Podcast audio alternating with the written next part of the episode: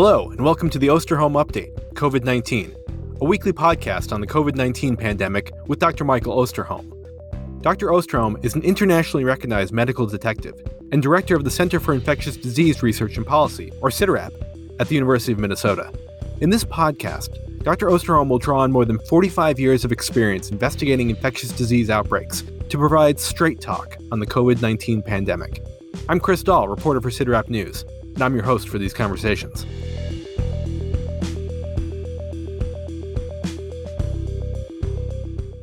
Mike, more than three months since the COVID 19 pandemic began in the United States, we're seeing cases and deaths starting to decline in some of the hardest hit parts of the country and rise in other parts of the country. And, and U.S. cases overall seem to be plateauing, but not falling, yet several states are ending stay at home orders.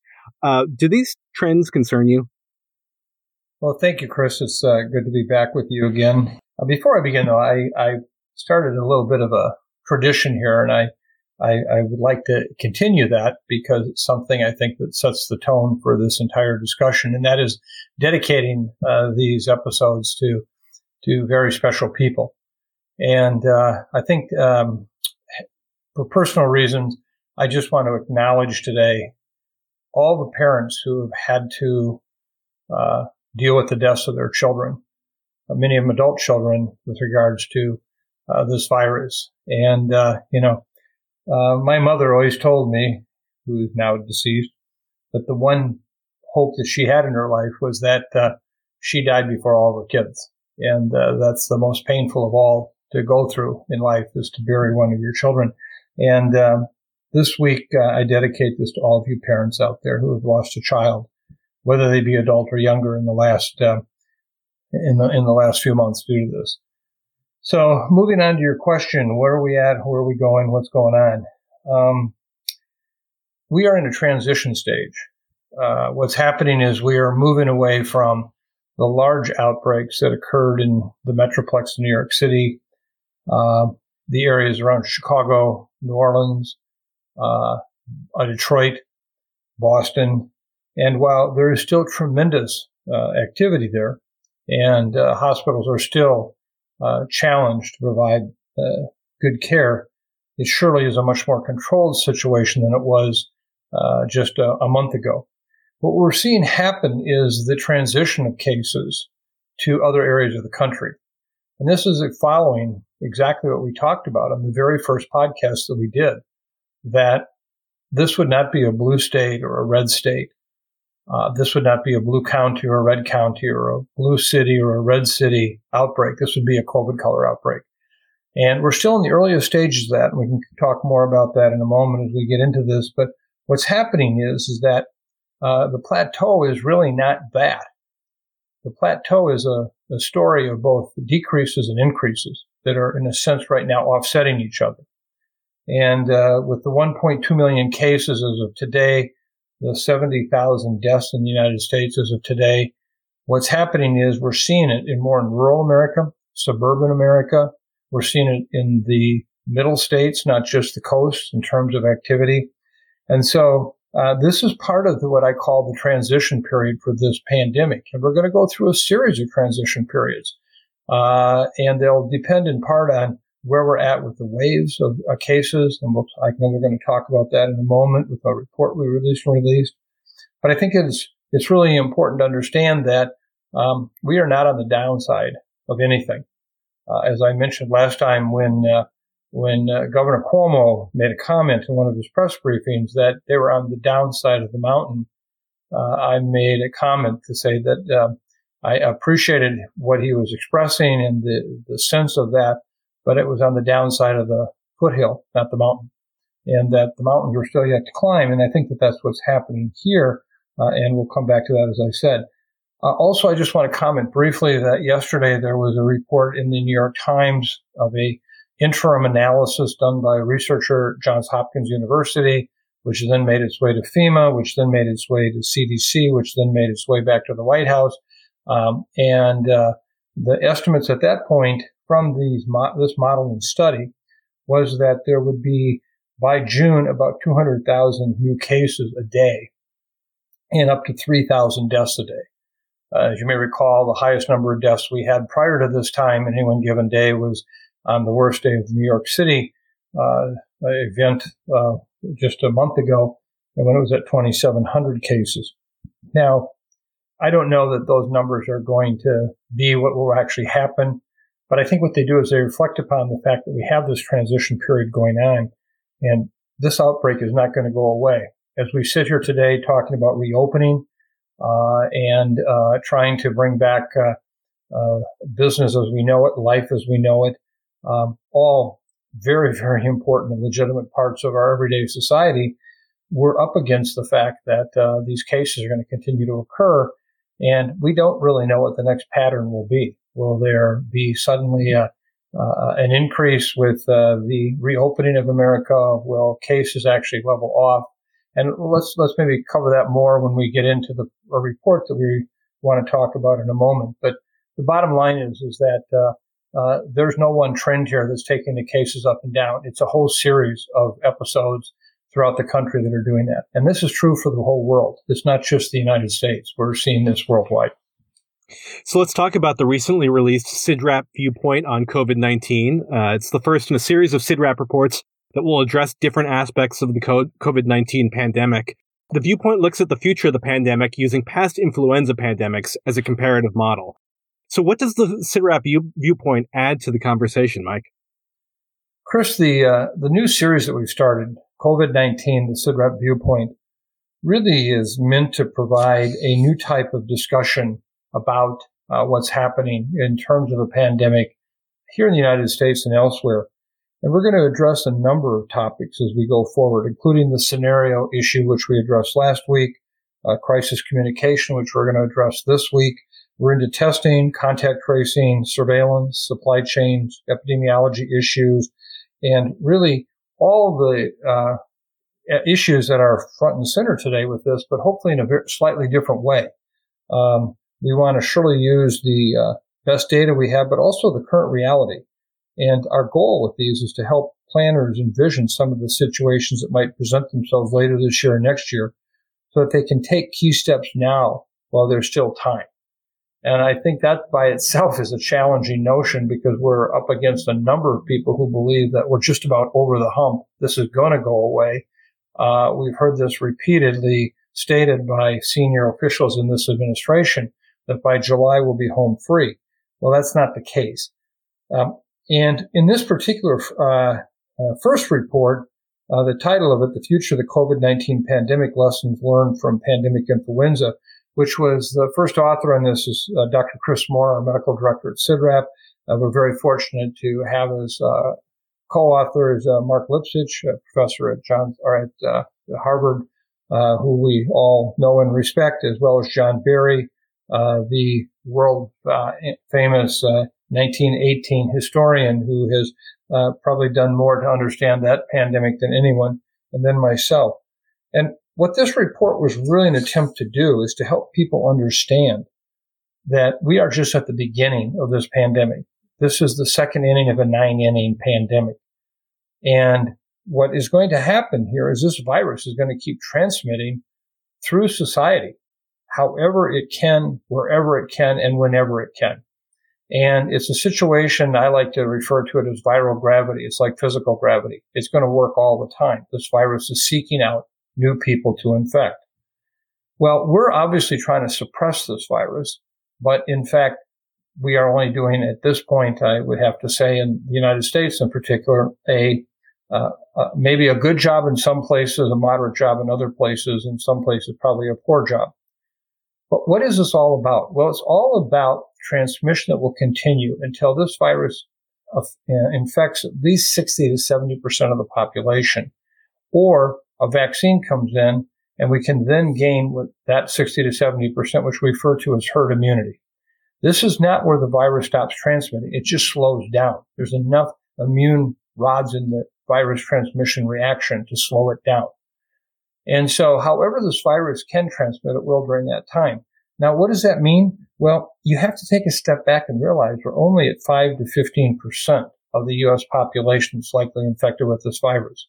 Um, you know, I saw, we know a study recently out of New York City suggesting it's in the 20s. I think that has to be tempered a little bit by the samples uh, that they took of people who at the time were out and about during uh, the height of the lockdown activity. Uh, but if you look across the board, and I've had an opportunity to see several recent studies that have not yet been published in areas of the United States, and I feel confident that unfortunately, much of the United States is probably in that 5 to 10% range of having been infected to date. Well, when you think about all the pain and suffering and deaths and economic upheaval, all the challenges that we've faced already, and we're only at 5 to 15% of the population having been infected to date, we have a long ways to go to 60 to 70%. And I don't think people yet have a sense that we have to work hard to prepare for what's coming down the pike. Now, in that regard, what do we mean by coming down the pike? And what this whole report was about was to give you our best guesstimate of what that viral gravity of getting from 5 to 15%, even with the control measures that we're trying to put in place, what that might look like. And so we came up with a series of scenarios that we believe surely could be representative of what we might expect over the months ahead. And again, I want to preempt any uh, long-term uh, uh, suggestion of what's going to happen based on whether we have a vaccine or not. And uh, at this point, I think it's very important to understand that we all are hopeful for a vaccine, but as I keep saying, it's not a strategy. Hope is not a strategy. What we're really talking about is if we do get a vaccine, when will it come? How effective will it be? And will there be long-term or short-term immunity only? Even a few months will help us slow this thing down.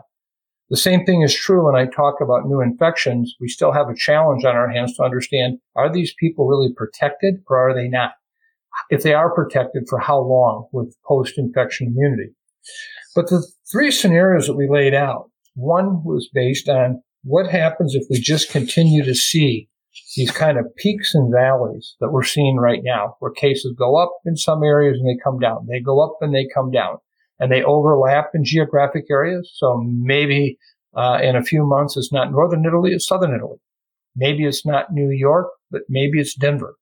Uh, where will we see these outbreaks pick up again, and when will we see them uh, decrease? So that's one way where it's not one big peak, but it's a series of this. And again, we have to add that in because uh, we can't use uh, influenza as the absolute model. It likely is a good model for this, but we don't know that for fact. And so in that regard, um, we've picked this one because it surely isn't been a influenza model pattern seen before. The second one we picked was the fall peak. Now this is based on influenza epidemiology and what we know about the past eight influenza pandemics dating back 250 years. And in fact, we actually have 10 such pandemics, but eight for which we actually have the best data. And in this case, we have uh, almost right now playing out the kind of, of activity we might have expected to see with an influenza pandemic, where in the spring wave of 1918, there, and this was actually true, and even the spring wave of 2009 with H1N1, there was activity that was pretty substantial in some cities. New York and Chicago in 1918 got hit hard in the spring uh, uh, wave. But cities like Minneapolis and Detroit, cities like Baltimore, Philadelphia, Boston did not. Then when the fall wave came, there was this big peak, very substantial activity that took over, much larger than any of the spring peaks. And that's where the bulk of the uh, number of cases and deaths occurred in ni- the 1918-1920 pandemic. Now there were waves after that that continued to transmit, but the vast majority of the activity was there. That would equate now for us, if this is at all a realistic possibility, of a major peak sometime later this summer, uh, early fall that could last for weeks and weeks and could be dramatic. And then the third scenario that we put together was one where, again, more of a coronavirus novel knockoff scenario of one where we have our biggest peak now, what we've seen in, in around the world and we're seeing now. We're seeing major activity in Africa. Uh, we're seeing activity in Central and South America. Uh, and we get over this next few months with this big peak. And then we just continue to have kind of low level, ongoing, ongoing, ongoing peaks. And we don't know that that's not the case. That's what we kind of call the slow burn situation. But these will keep lasting for many months and potentially years, depending on what happens with vaccine and whether we can get that to the populations of the world in time to actually beat the 60 to 70% herd immunity number. And again, I want to emphasize that doesn't mean it's the end of the pandemic. It means that it's just slowing it down. So this report surely is meant to challenge. But I feel very confident that what we've laid out here is exactly what will happen. I can't tell you for certain which of these scenarios or hybrids of these scenarios will happen, but I can tell you as certainly as I know that this virus will not stop transmitting. It will not stop doing what it's doing. It will not stop killing until we as a population have either been uh, rendered immune via infection or by vaccine. And so that's what we have to plan for. And that's what I worry desperately right now about the planning around the world. I don't see this plan. I see the planning we have is to get through this next cycle, i.e. what we're in right now. And for those who are very concerned about the business side of the world, which are many, including people who are also concerned very, very significantly about COVID-19, they have to see this because one of the things we have to do is start planning for how do we not only, as I've said in the past, not just learning to die with this virus. And I say learning in a very painful way. Healthcare workers having to watch loved ones of family members, staff to stay outside the hospital, the nursing home, and only be able to view a, a loved one by a, a video camera uh, or an iPhone so that they can be there when they die. Or uh, the kinds of pain of watching family members uh, who, who unfortunately fall victim to this. That's that's the dying part. But we also have to learn how to live with this virus. We have to figure out we can't lock down our world for 18 or 24 months and expect society to survive as we know it. And we can't let this go willy nilly. And one of the things we're working on now and continue to work on is how do we basically thread the rope through the needle to get us to that middle point where we're releasing more and more people in, in society uh, that are at low risk from developing this infection uh, and having a serious outcome or developing this infection and dying. And so this is the challenge we have, but we hope that this first report really serves as a standard to say, wake up world. This pandemic is not going to be done in July. And if you're going to believe that, you know, you will be a victim far beyond what we would have to be uh, when it comes to the fall and next year planning how we're going to respond to this situation. So, Mike, why uh, why look at influenza pandemics rather than uh, previous coronaviruses like SARS or MERS? Yeah, that's a, a really important consideration. SARS and MERS, which were the initial models that many of us thought that Wuhan was all about, is actually a very different kind of disease. I've had the opportunity to work on both of those in the 2003 SARS uh, epidemic uh, that started in China and became a worldwide epidemic in the sense that it wasn't a pandemic because it wasn't everywhere, but it surely was in a number of places. And then, of course, MERS, which has been uh, largely uh, a, a, problem on the Arabian Peninsula with occasional travelers taking it to some other location. In each of those instances with these viruses, which they, by the way, are highly infectious too, and they also uh, are capable of producing severe disease and death, but they have one thing that's very different about them that this current coronavirus has. And that is that the infectiousness doesn't really begin until the fifth or sixth day of illness. And we learned uh, quickly with SARS and was that was translated to the MERS work that if we could identify patients in the earliest days of illness and get them in isolation, we could drive down that R naught to zero, meaning that they didn't transmit to anybody. Um, and that was an important uh, lesson learned in the SARS situation also, we learned that with SARS, we had to get rid of the animal population that was the reservoir for this, and we did that. We got rid of palm civets, among other animals, in the markets of the Guangdong province, and so humans stopped getting pinged by the virus. That's not happened with MERS. Um, MERS is a situation where we have about 1.7 million dromedaries on the uh, Arabian Peninsula. These camels are a constant reservoir source for this virus and unlike palm civets, we're not going to put camels down. uh, for for disease prevention reasons. So humans continue to get pinged with the virus in the Arabian Peninsula, and we keep seeing cases year after year after year. Uh, and uh, the most important development there, however, is in recognizing this epidemiology. When cases now occur, they are quickly isolated, again preventing human to human transmission and just having to deal with the constant pressure of the of the uh, um, virus coming from the camels. In terms of the other coronaviruses, the cold causing coronavirus, the HKU1 uh, pneumonia virus, these are seasonal viruses. They have never uh, been a major public health challenge. Uh, we don't really also see these as being a good model for this virus. So this virus has inherited some of the work char- characteristics of SARS and MERS in that we know we have super spreading events. Uh, unlike MERS or SARS, it, however, is highly infectious in the days before onset of symptoms or potentially in asymptomatic individuals. So in some ways, it, it's taken the worst of what could be the worst for a virus. And uh, even even to the extent that its infectiousness, I think, is far exceeds that of influenza. Uh, that that's a real challenge for us. Mike, you uh, gave out the uh, the email address for listeners to send in questions uh, on the last episode. We've gotten a ton of responses. Um, we got a couple of emails about the viewpoint, uh, and one was from Marco, uh, who asks, uh, "Is it correct that the mechanisms behind the second waves of the influenza pandemics are poorly understood, and how does this affect our predictions regarding a possible second wave for COVID 19?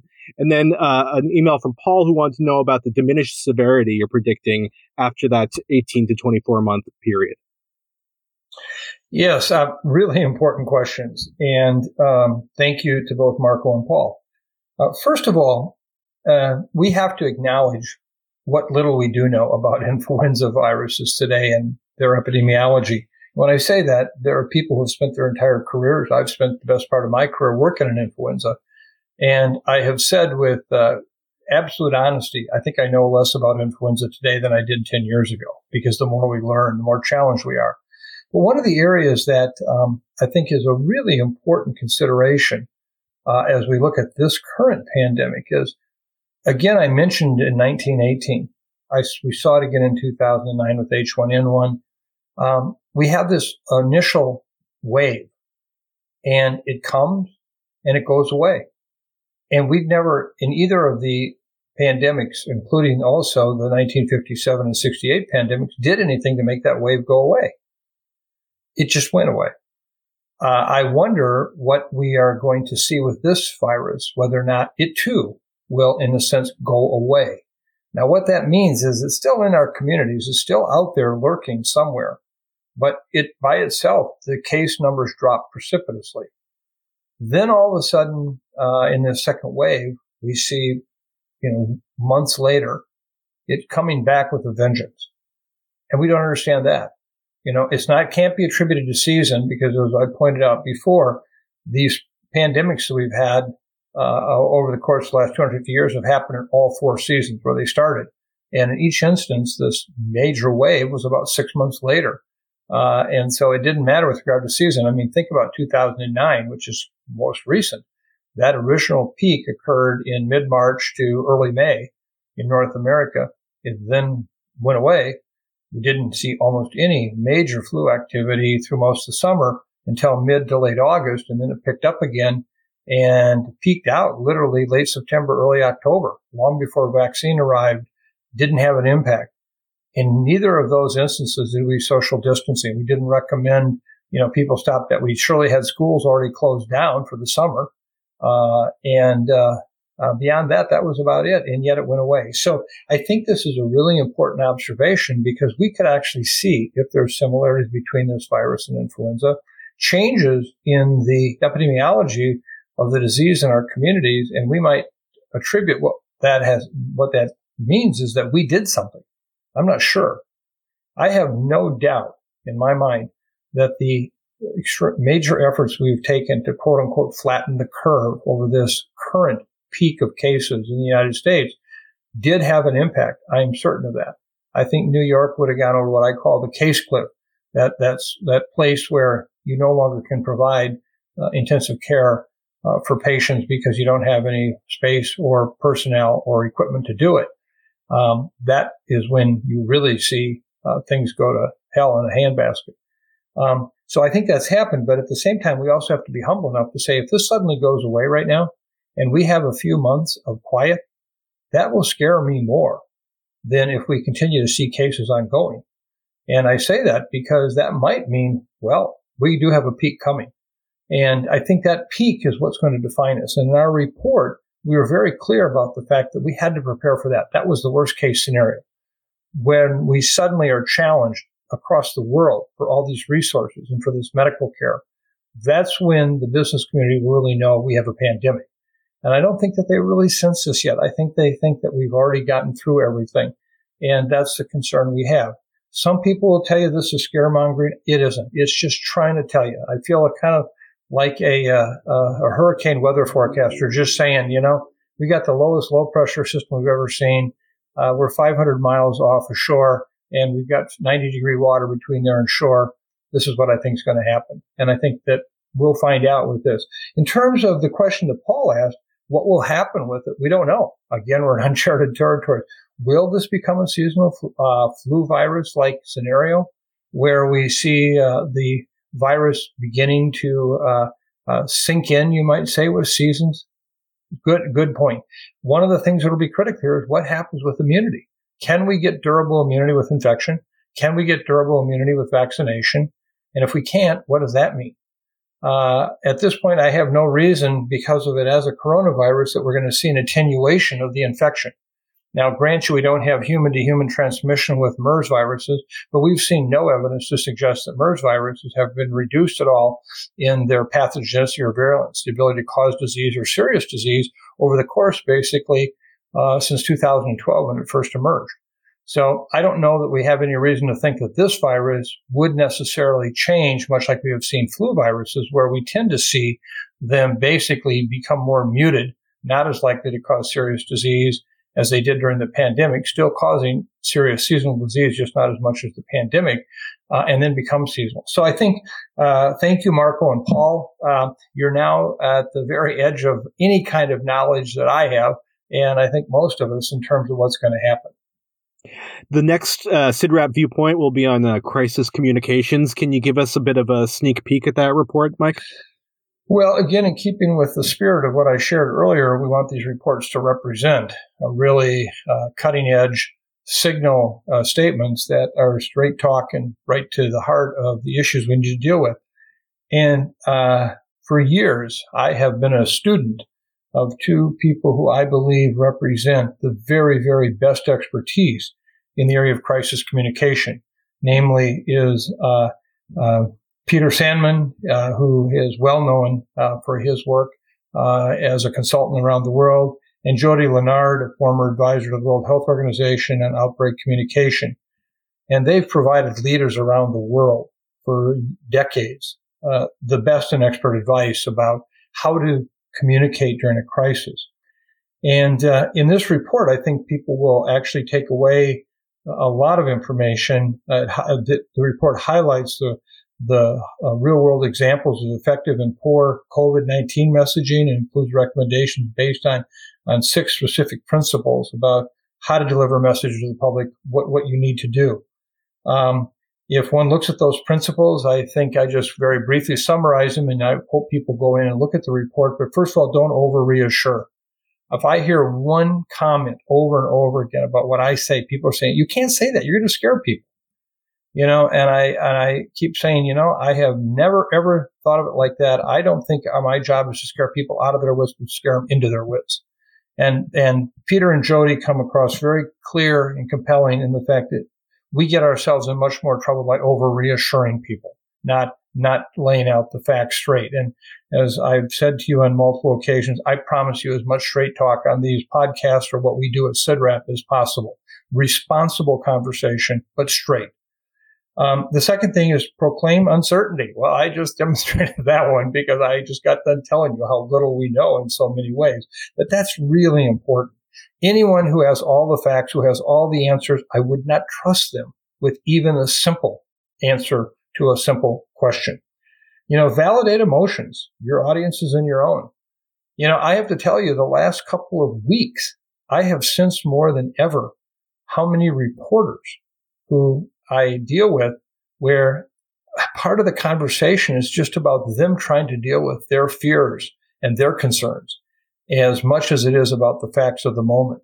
And, you know, we are foolish if we don't understand this validating of emotions. And I say that about the people who right now are really adamantly opposed to much of what's going on in terms of, of uh, the, quote unquote uh, lockdown or uh, released into the public. And, and we have to validate that. You know, I have a good friend who's losing his job. Not just that job, but it's his business, a one man business. I have another friend who has a major business who's invested 15 years in and may lose that. We have to validate those emotions. So I think that that's a that's a key piece what they'll talk about. We have to give people things to do. One of the things that uh, we're all struggling with is what can I tell people to do? And they want that information. They need that information. And so we want to tell them reasonable and rightful things to do. Admit and apologize for errors. You know, we're all going to mess up. We all are. You know, I, I try very hard to keep my foot out of my mouth. Uh, but when you do enough of these interviews and you do enough of these podcasts, you know, you're bound to say something that you didn't mean to say. And then you go, oops, did it come out like that? Apologize. If you make a mistake, in, in practice, apologize and say, this is what I've learned from it. And I must say that some of the best learning lessons of my career have been my mistakes and learning from them. Uh, and then finally, share dilemmas. Uh, they talk all about is we do have challenges. And, and I think that, uh, as, as they have said in one line of the report is over assurance is the most common mistake officials make when crisis strikes. And they certainly have made that mistake about COVID-19. Peter makes that very clear. He also, uh, I think, really hits home the fact that during crisis communication, it's very important that you have this consistency in who and what you are and what you're trying to share with people, and that they can come to trust this as a steady product. And uh, you know, this gets back to and harkens to the discussion we had about, uh, uh, you know, if I could if I could pick one public health tool in addition to a vaccine right now, I would pick FDR and, Churchill. You know, we need that leadership so badly right now. We need people that can both tell us how bad it's going to be, but what we're going to do about it and remind people we're going to get through it. It's just a matter of how we do it. And I think that uh, I urge everyone to to to listen to this or, or, to to take a look at it. I should say uh, on our website. I think you'll find uh, it very very helpful in terms of of communication. And then next week, we're going to come out with one on testing and uh, update the challenges on that. Uh, getting back to the, the epidemiology of the pandemic, Mike, um, as we've discussed on the podcast previously, uh, nursing homes and long term care facilities uh, are, have been among the hardest hit uh, by the coronavirus. Uh, according to a, a, Washington Post analysis, one in six facilities nationwide have a confirmed case in residents or staff. So uh, when you when you look out at the the next eighteen to twenty four months, are these congregate care facilities going to continue to be hotspots, or or do you see that epidemiology changing? Well, we have to understand that uh, the long term picture of this pandemic is going to go through different stages, different flavors. What we're seeing right now with these outbreaks and these facilities you just mentioned are really what I would call the canary in the mine. And this is going to change. And it will have an impact because some people have come to characterize this pandemic by this.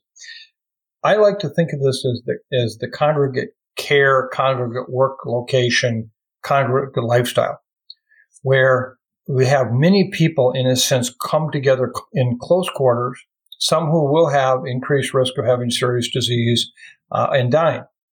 But the bottom line message is here if you only have one half of 1% of your population infected at any one time in the community. It's one out of 200. If I'm one of the 200 visitors to that nursing home, or I'm the one of the 200 employees that works at that nursing home, I'm one of the 200 guards that go to work at a prison. I'm one of the 200 visitors that come to that prison. I'm one of 200 people that work in a meat processing plant in close quarters, shoulder to shoulder. I'm one of hundreds of people that may be on a cruise ship. I'm one of those people who lives in a homeless shelter. And in every instance, that is a match going into a gas can. So suddenly, this one half or one percent becomes a 50 or a 60 percent because it spreads quickly in those areas. These locations have dominated the number of serious illnesses and deaths in many states. That is going to change. Eventually, what will happen is we will see literally the whole concept of herd immunity develop here because we've seen such dynamic transmission. Then, just like I talked about the transition of the deaths occurring earlier in this conversation with what's happening in the, some of the large urban areas, and now we're seeing it spread out. The same thing is going to happen here. In a few months, it wouldn't surprise me if these uh, various congregate locations make up a small percentage of serious illnesses and deaths. In a sense, the virus will have literally burned through these populations. That, though, however, still gets us just a few more percent of people. We still have, at that point, anywhere from 40 to 50% of the population that still needs to be infected to get to that magic 60 to 70% herd immunity. And those aren't going to be older people living in long-term care or prisoners or meat packers or homeless people. They're going to be just like everybody else in our society, wherever they live. And I think that that's an important message because right now I see this out, this whole pandemic being falsely characterized as well as it's, it's just a, a, a situation where a lot of older people are dying. And that dismissal is painful, particularly when it's one of your loved ones. And I happen to have a very close friend right now whose both parents are literally in critical condition in a nursing home uh, with COVID. And it's a situation where we have to anticipate that because that's what is going to happen. So mark my word, come back here and I'll do another one of these in a few months.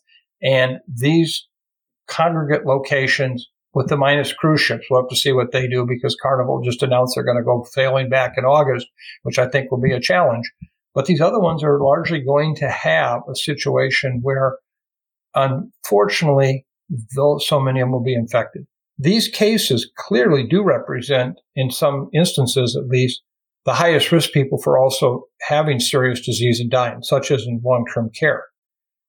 The number of deaths, I think, will, will grow dramatically, even though we're going to be infecting many, many more younger people, people who have uh, uh, underlying health uh, conditions that are going to predispose them, including obesity, renal disease, uh, heart disease, the rates will be much lower per population, possibly fivefold lower, tenfold lower. We don't know. But I can tell you the number of these people are so much greater than the smaller populations in each of these different groups here. I mean, we're talking about meatpacking plants right now. We have 4,900 workers in 115 meatpacking plants who have been infected, 20 deaths. We've had 2,066 COVID cases in federal inmates, 41 deaths. You know, we've had uh, in long-term care 91,000 cases in 33 states with more than 16,000 deaths. When you add those numbers up, they're small compared to the 330 million people who live in the United States. And so overall, the deaths will go up, even though the risk of dying when getting COVID is going to decrease in those populations. Uh, we have another listener email, uh, this one from Christian, who asks, uh, What are your thoughts on colleges opening again in the fall? Let me say that uh, we have to move forward. We can't look back and we can't be frightened to move into the future, but we have to be smart. We have to be wise. And that means that we have to take into consideration any number of possibilities that could happen with this virus. This virus will be with us in the summer. It'll be with us in the fall. It'll be with us next winter. So if I'm planning for higher education or for that matter, high schools, grade schools, we have to keep that in mind. And so my sense is go straight forward ahead, plan for it. But you're going to have to be mindful what that means. And actually, there's a number of scenarios that are playing out right now in higher education. I've been advising uh, one of the major associations for college presidents on this issue as well as being on the board of regents of a college, Luther College of Decorah, Iowa, plus being a member of the University of Minnesota faculty advising the president. And there are at least 15 different scenarios we've identified for the fall, where one, which some have just, I think, uh, college presidents have used far more bravado than they should, where they're just going to go back to normal. I think that denies the reality of what this virus could do. Maybe we won't have a peak, but even if we don't have a peak, there'll still be virus activity. Some are talking about a late start as a possibility to see if that peak's going to happen. Others are trying to move the fall to the spring. We have some are talking about a first year in, in intensives where basically your freshmen come in, other students are uh, juniors, uh, sophomores, juniors, and seniors continue to learn remotely. Uh, some people have talked about graduate students only. Some have dealt with the structured gap year, where how basically uh, they have uh, extensive studies outside of the uh, campus. Others have done targeted curriculums where they want in the fall they reduce the number of courses being offered to limit on campus density and to prioritize resources. Others have, have split curriculums, how they're going to try to refocus into much smaller, tighter units. And that along with block plans would give them, well, we can get three or four weeks in that will give credit. And if something happens, uh, then we can quickly move out of that to another area. Um, there are surely uh, programs around students and residents, uh, low residency models, which I think will be the case. Uh, and, and I could go on, but colleges and universities are clearly looking at a whole new reality, a new normal. Um, and it's interesting because in one of the conference calls where I was advising a number of major senior college presidents, um, it was uh, a question was asked, and it was uh, really thoughtful in the way that it was asked because it was not about tell me what to do, tell me what's going to happen, and then it's my job to figure out what to do. And I realized that is one of the challenges we can't address. I wish I could. I wish I could tell you which of those three scenarios or hybrids of those three scenarios were going to happen. I don't know. I wish I could tell business people that. I wish I could tell healthcare providers that. We can't. So unfortunately, it's all about situational awareness. We may have to stop on a dime and give back nine cents change in some of our decisions where we get started. We're able to get something done and accomplished, but then we see the virus come back in a significant way and we're going to have to relook at that. We have to look at colleges and universities as some ways the ultimate mixing vessel between those populations that are young, that are the healthiest, that are the ones that very well could uh, be in our communities and, and sustain the least number of serious illnesses or deaths. But on the other hand, we have faculty, we have staff, we have administrators. How do they do that? And I think that we're at a point right now where this is where the creative thinking needs to come in. But I can't urge enough. Don't give into this damn virus. Don't give into it. Find the ways to go ahead, move forward, take care of our students, take care of our faculty and staff, and take care of education in a way that says, you know, it's like a chess match. You put this one up as a virus, we'll put this one up. And I think that's the message we need to get out is that we're going to find creative ways to deal with this. And I think that will be a very, very important uh, a point that will help us to move forward. And uh, in that regard, I think will also be another motivating factor of trying to, in a sense, outsmart this virus come the fall. Let me just say one last thing about that. Sports came up over and over again about what to do. Obviously, moneymaker. I have good news. I think we all talk about Korea and how well they've done on issues around control. We'll see what happens here. But Korea inaugurated their season, their baseball season this week. No one in the stands, all televised. And under I understand it is the first games were the most watched television shows in the history of Korea.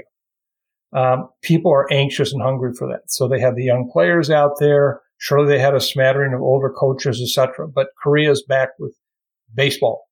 And I think that's the kind of creativity we want to see. Uh, well, Mike, I, I, for one am very excited that baseball is back, and I'm sure a lot of people are. But uh, do you have any uh, parting words for us?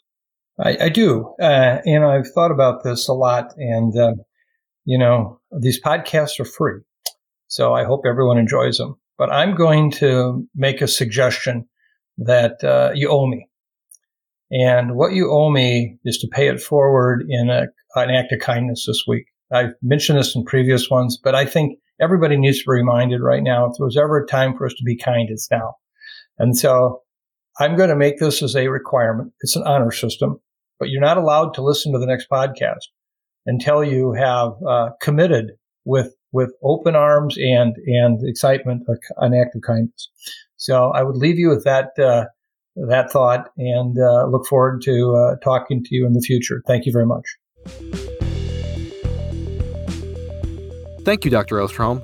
And thanks for listening to the Osterholm Update COVID 19, a weekly podcast from the Center for Infectious Disease Research and Policy. We'll be back next week with another episode. Until then, you can keep up with the latest COVID 19 news by visiting our website, cidrap.umn.edu.